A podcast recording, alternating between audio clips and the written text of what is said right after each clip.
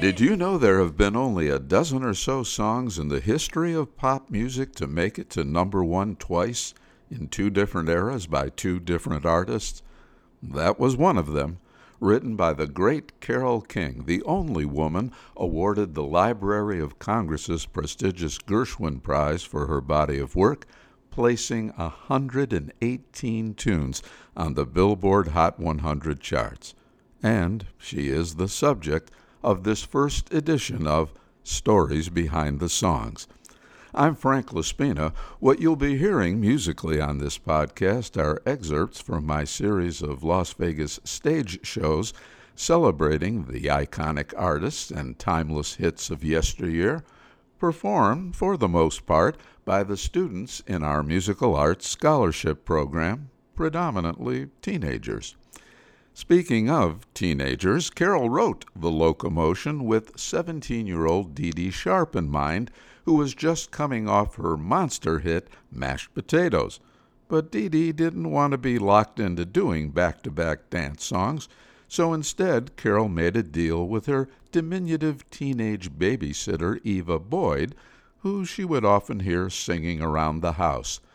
This week, rather than her usual $30, she'd get paid 50 if she would record Carol's song. Well, as it turned out, little Eva wound up making a whole lot more than an extra 20 bucks.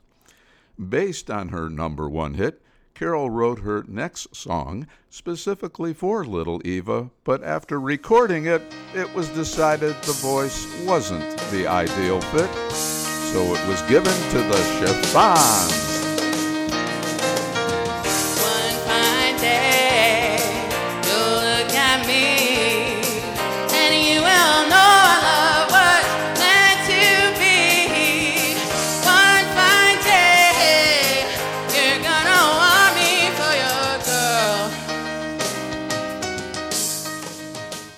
It was not a fine day, but rather it was called the day the music died when Buddy Holly, Ritchie Valens, and the Big Bopper perished in a plane crash while on tour. Their next stop was to be Fargo, North Dakota. The producers of the show were desperately trying to find a band to fill in for the deceased stars. A 15 year old local boy, Robert Velline, volunteered for the unenviable task. He surpassed all expectations, and a new star was born we would know as Bobby Vee. When our next song was demoed for him, Bobby flipped for it, but nearly missed the opportunity to record it. The tune was initially given to another teen idol, Dion. However, his recording of it was not released, again because it was concluded he was not the ideal fit. Well, lucky Bobby. Of his many hits, this was the only one to make it all the way to the top of the charts. My tears are falling, cause you've taken her away. And though it really hurts me so. There's something that I gotta say. Take good care of my baby. Please don't ever make her blue. Just tell her that you love her and that you're thinking of her in everything you say and do. Ah, take good care of. Carol Joan Klein was born in Manhattan on February 9, 1942, and began taking piano lessons at the age of four. As an eight year old, she and a school friend appeared on a local children's TV show performing If I Knew You Were Comin', I'd Have Baked a Cake. In high school, she added an E to her Carol and changed her last name to King, as she formed a band called the Co-Sines. They recorded her first demos at a session costing all of $25. By the way, one of her band members was someone else who would also become a household name Paul Simon. In the 10th grade, she dated yet another future star, Neil Sedaka, whose first top 10 hit was the song Oh Carol, and it's considered a valentine to his high school sweetheart.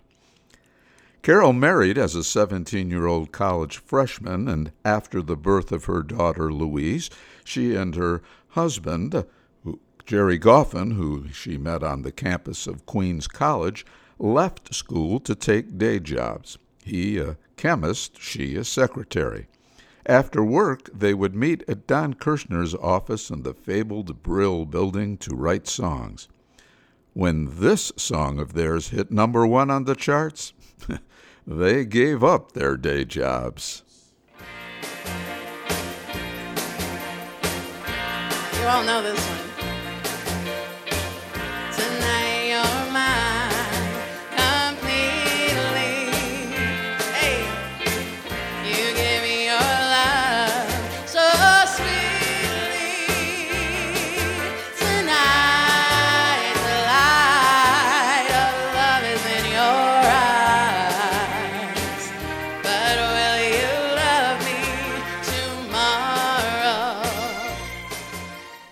To his disappointment, a teenage singer of Greek and Puerto Rican parentage, Tony Orlando Cassavetes, was hoping Will You Still Love Me Tomorrow would be his breakout hit. But Don Kirshner told him it really didn't fit a male singer. Don was fudging the facts a bit, shall we say. After hearing it, Kirshner was convinced this tune was his ticket to the major labels so he pitched it to Johnny Mathis at Columbia Records. But Mitch Miller, the head of Columbia, turned it down. Now it was offered to the Shirelles, but they felt the original arrangement of the song was too country for the New Jersey girls. Don told them they could rearrange it any way they wanted. And so the Shirelles would be the first black girl group to have a number one hit.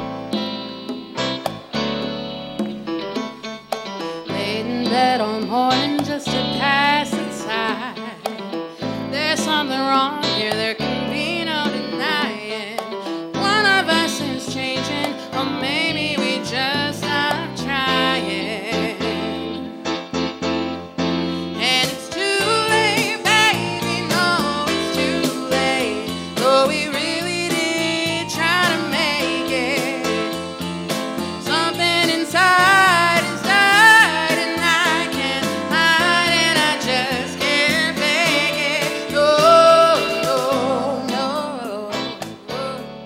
In 1972, It's Too Late won the Grammy for Record of the Year.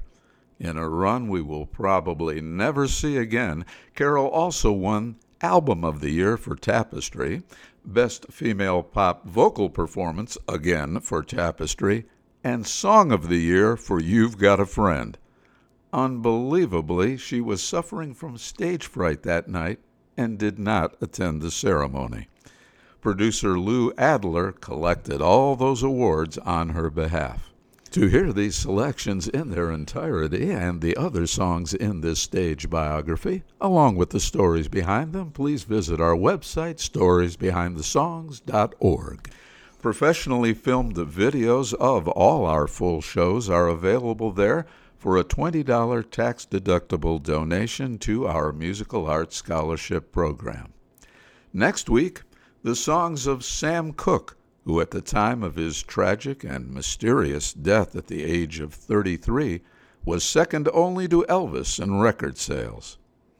We leave you now with more of Angie Laspina singing what was the flip side of It's Too Late, and originally actually the A side, giving Carole King the exceedingly rare double sided number one hit.